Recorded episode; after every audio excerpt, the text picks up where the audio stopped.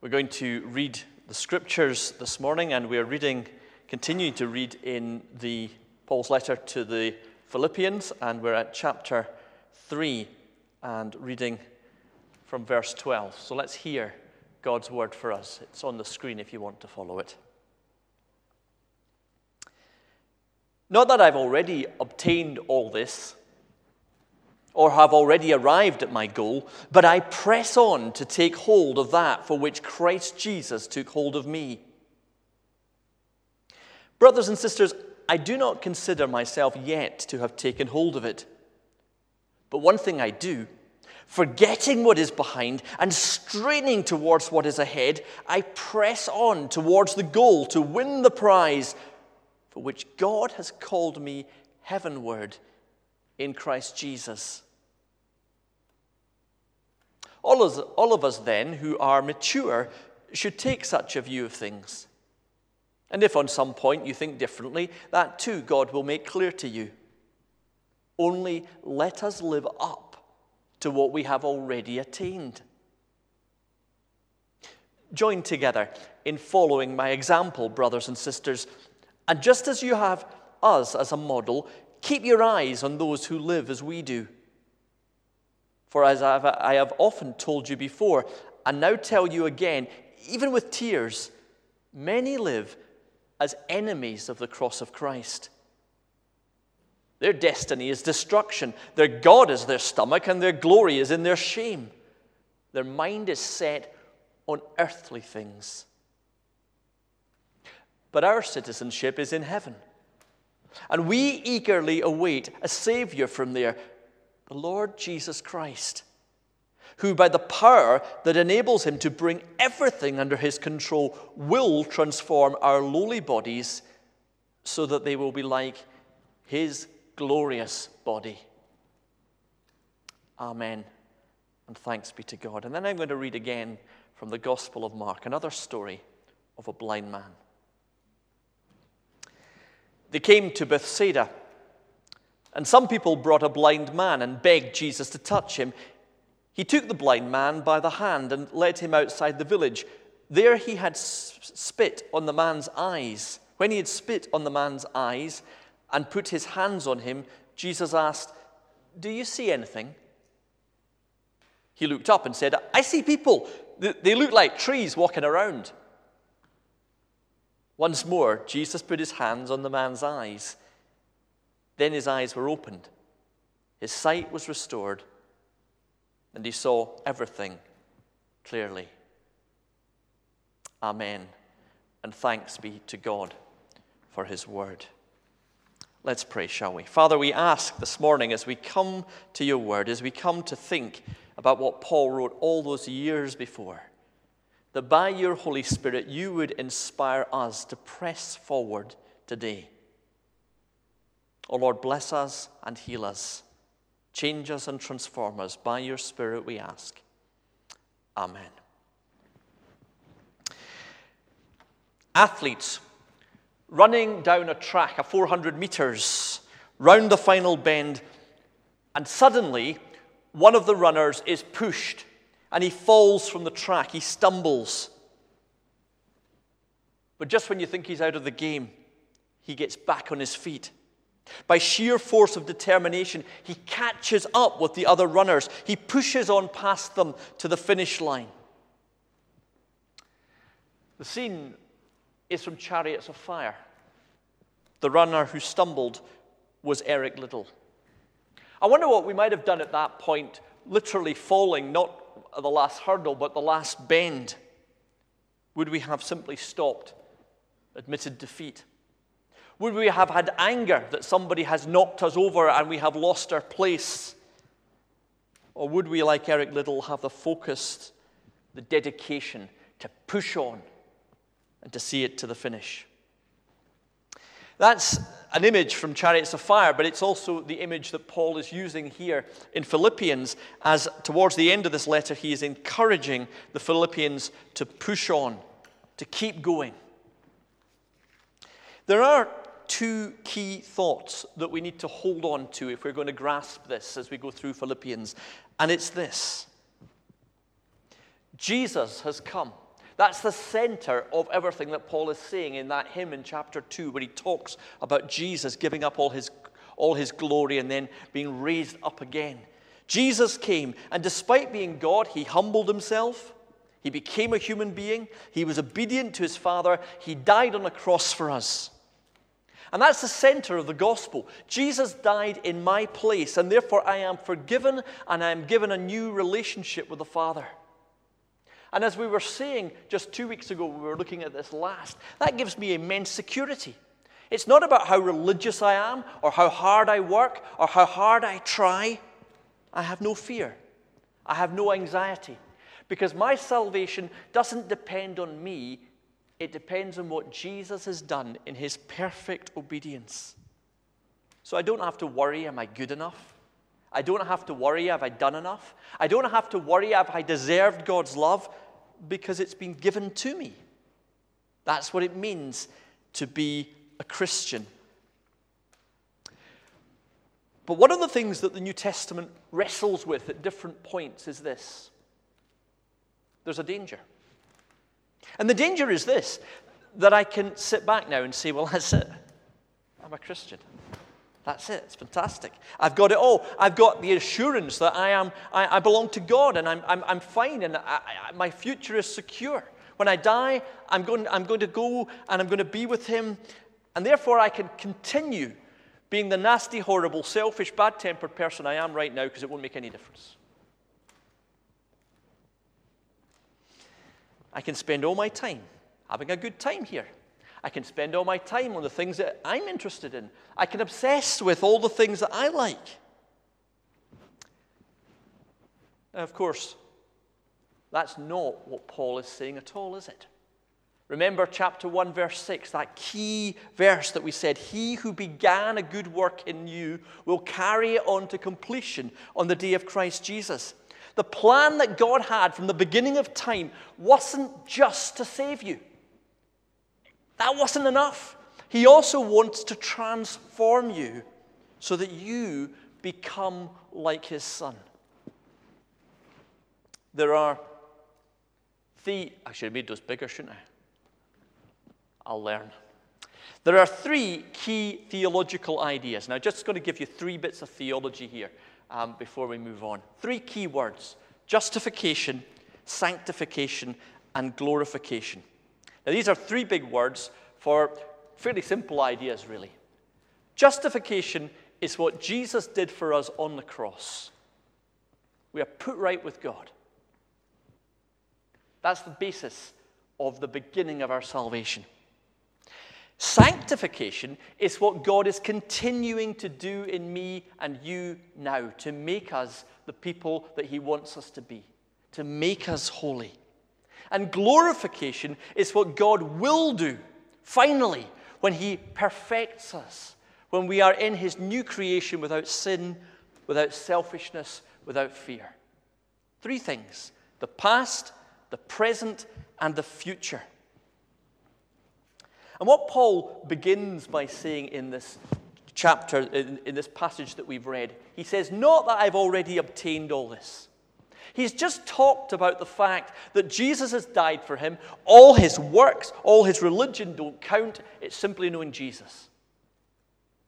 And then he says, not that I have already obtained all of this. I've not achieved my goal, but I press on.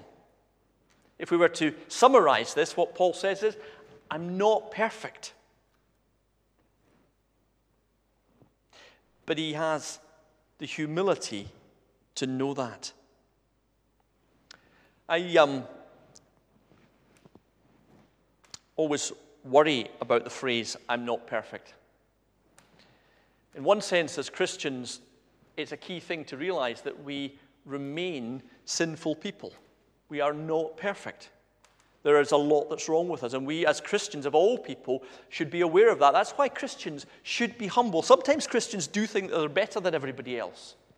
But we should be the most humble people, because as we spend time with Jesus, we are more and more aware of our own imperfections. We're more and more aware of our own sin.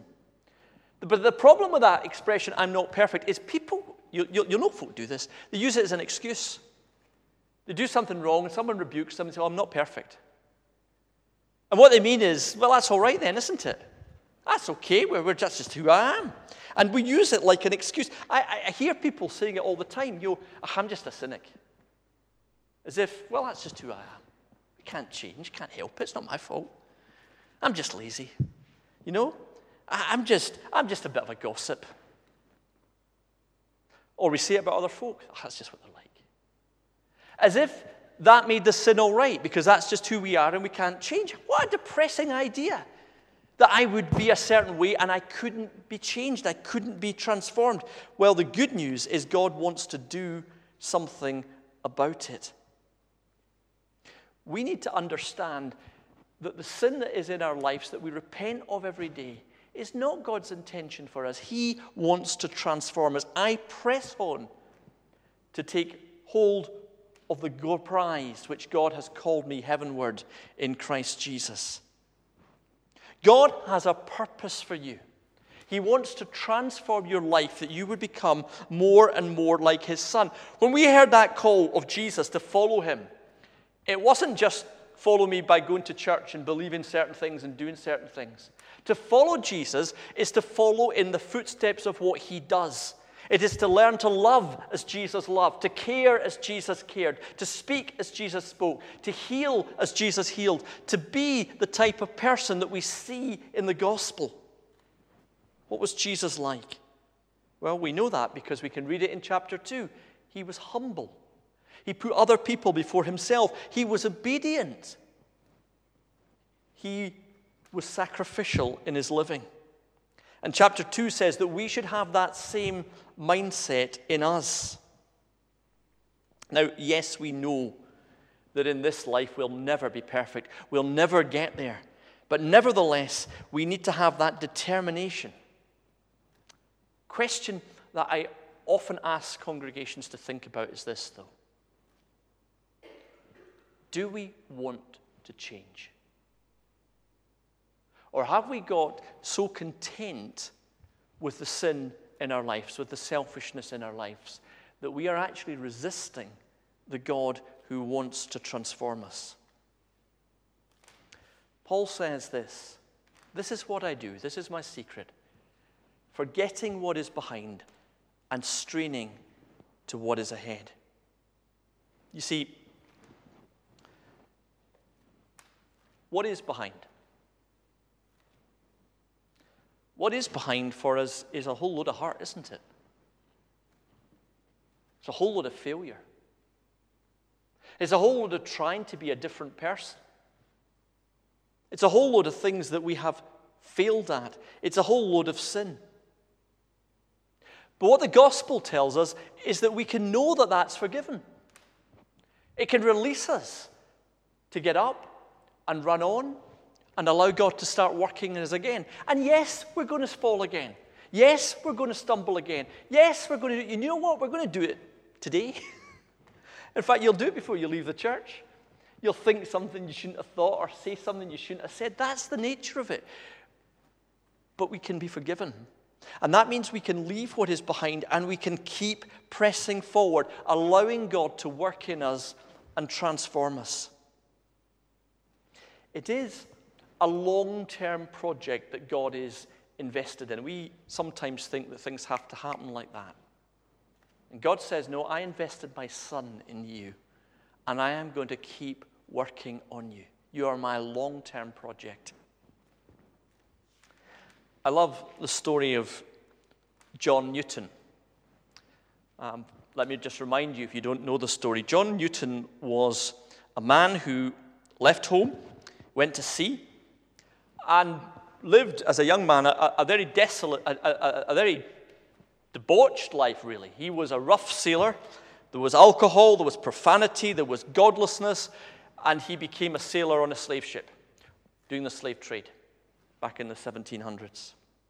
It was a life of rebellion against everything his parents had taught him, everything he'd been brought up to believe. He was living for himself. And it was during a storm at sea that he had a conviction of God. And John Newton became a Christian. Not only that, he felt God's hand in his life and he began to understand that Jesus had died for his forgiveness and that he could be transformed. And he went on to change his life. God did a work in him. Newton went on to become a preacher, a pastor, a hymn writer, someone full of the joy of what Jesus had done in transforming him. And he went on and wrote that great hymn, Amazing Grace. You know the words. Amazing grace that saved a wretch like me. I once was lost, but now I'm found. But it goes on to say more than that. It goes on to say, it's grace has seen me thus far, and grace will see me home. That sense of God still doing a great work in him. Now, that part of the story you may know, but here's something that I only learned a little while ago. Thirty years passed. Newton was preaching. Newton was hymn writing. Newton was telling everybody the good news of the gospel. And it was only thirty years later that he suddenly stopped and realized not just that he'd been personally living a bad life before, but slavery was wrong. It, it hadn't sunk into him of the evil and the oppression and the horror of the trade that he'd been involved in. He was thirty years a Christian before God put his finger on that in his life and said, you need to repent of that. And Newton was convicted a second time. And Newton went on to become an advocate for the abolition of slavery in the latter part of his life. Why do I tell you that story? Because there's a man who'd come to know Jesus Christ. His life had been changed in many ways, but he had that sense in his life that God was still doing something in him. God was still pointing things out to him. God is still at work. And God is still at work in each and every one of us. I'm not what I ought to be. I'm not what I want to be. I'm not what I hope to be in another world, but I am not what I once used to be, and by the grace of God, I am what I am. Paul, in this passage, goes on to give some practical advice. He says, join together in following my example, brothers and sisters. Now, there are sometimes things that Paul writes where you think, what? Imagine me saying this morning to you, well, if you want to know how to live, folks, just follow my example. One or two of you, particularly my wife and daughter, would be sitting there thinking, "All right, what a big head, what, what, what an arrogant guy." But actually, note that Paul, the preacher, has just finished saying, I'm not what I want to be. I'm not perfect. I'm just struggling to move on each day, leaving behind what's behind and pressing on. And I, I think that's what Paul is really saying here. He's saying, my example, not in, oh, I'm perfect, follow me, because he's just said the opposite, but rather in my striving for Jesus, follow that example. And he's going on to talk about being examples to one another. Keep our eyes on those who live as we do. You see, we all have people who influence us in our families, in our friends, in the people we look up to, in the people we hang out with. There are folk that we allow to influence us because we might not admit it, but we look at their lives and wish I was a bit more like them. I had a wee bit more of what they've got. But here's the question. As you hang out with people like that, as you, as, as you As you reflect on folk that are around you, it shapes who you are. It shapes who you try to be. It shapes where your goal is, the direction of your life and your travel. If you want to have a heart for justice in the world, then you should spend time listening to, reading, hanging out with people that have got a real heart for justice in the world, because you'll begin to take on their passion. Do you notice that? If you've got friends that are, are, are really caring about the poor and the things that are around us, that it's infectious. And, and if you want to be really prayerful, if that's where you want to grow because you know you're not much good at it, spend some time with people who are prayerful. Let that influence you. Who do we spend time with Who do we allow to influence us? Think about that. Do we encourage each other to change? Or sometimes, are we hanging out with the wrong people? People who influence us in the wrong ways. Paul speaks here in, in verse eighteen here, I've often told you before, and I now tell you again, about those who live as enemies of the cross of Christ. Their destiny is destruction, their God is their stomach, their glory is their shame, their mind is set on earthly things. What's he talking about here? Well, remember chapter two, he told us the story of the cross of Christ. Jesus was God. Jesus humbled himself. Jesus was obedient to his Father. Jesus sacrificed everything about himself for those that he loved. He gave himself, and God raised him up and gave him glory. But you see, enemies of the cross of Christ are people who do the opposite, and there's actually lots of them in the world. They want glory right now. And they're not interested in humbling themselves to get it. They're not interested in putting others first that they might get it. They're certainly not interested in, in obeying and, and giving up their own control of their lives to get it, and they certainly don't want to sacrifice. They just want the good times now. They just want what they want now. And says Paul, their glory is their, their God is their stomach. They're motivated by the things that give them pleasure. The nice house, the great experiences, the wealth, the secure position. The things that they want now that satisfy them. That's what they're motivated by. That's their glory. And it leads nowhere. It has no end, eternal purpose to it. But you see, the honest reality is those people that are the opposite of the cross of Christ, opposite of the way of Jesus, are all around us. And, and the honest reality of it is that sometimes that's me. I'm not living, I'm not even seeking to live the way that Jesus showed me at the cross. I'm living not humbly, not obediently, not sacrificially. I'm living for the stomach and for what I want and my motivations right now. And Paul says, don't let that shape you as you run this race. He then goes on to give us an image of what should be before us. Oop. I've lost the verse. I need to go back and find it. He talks about the glorious body of Jesus. Jesus who humbled himself. Jesus who was obedient. Jesus who was sacrificial. He says, this is what we should want. That's the glory that we should seek, to be like Jesus. To think of ourselves as different, motivated, going a different direction, allowing God to work in us that we be transformed differently from this world. And this passage, he starts off by saying, we are people whose citizenship isn't here. It's a heavenly citizenship. Now, we have to be quite careful what this means, because what Paul isn't saying is, well, you know, this world can suck a little bit, but never mind. I've got a citizenship in heaven and one day I'm off. That's not quite what he's saying, because he's talking about how we live now, isn't he?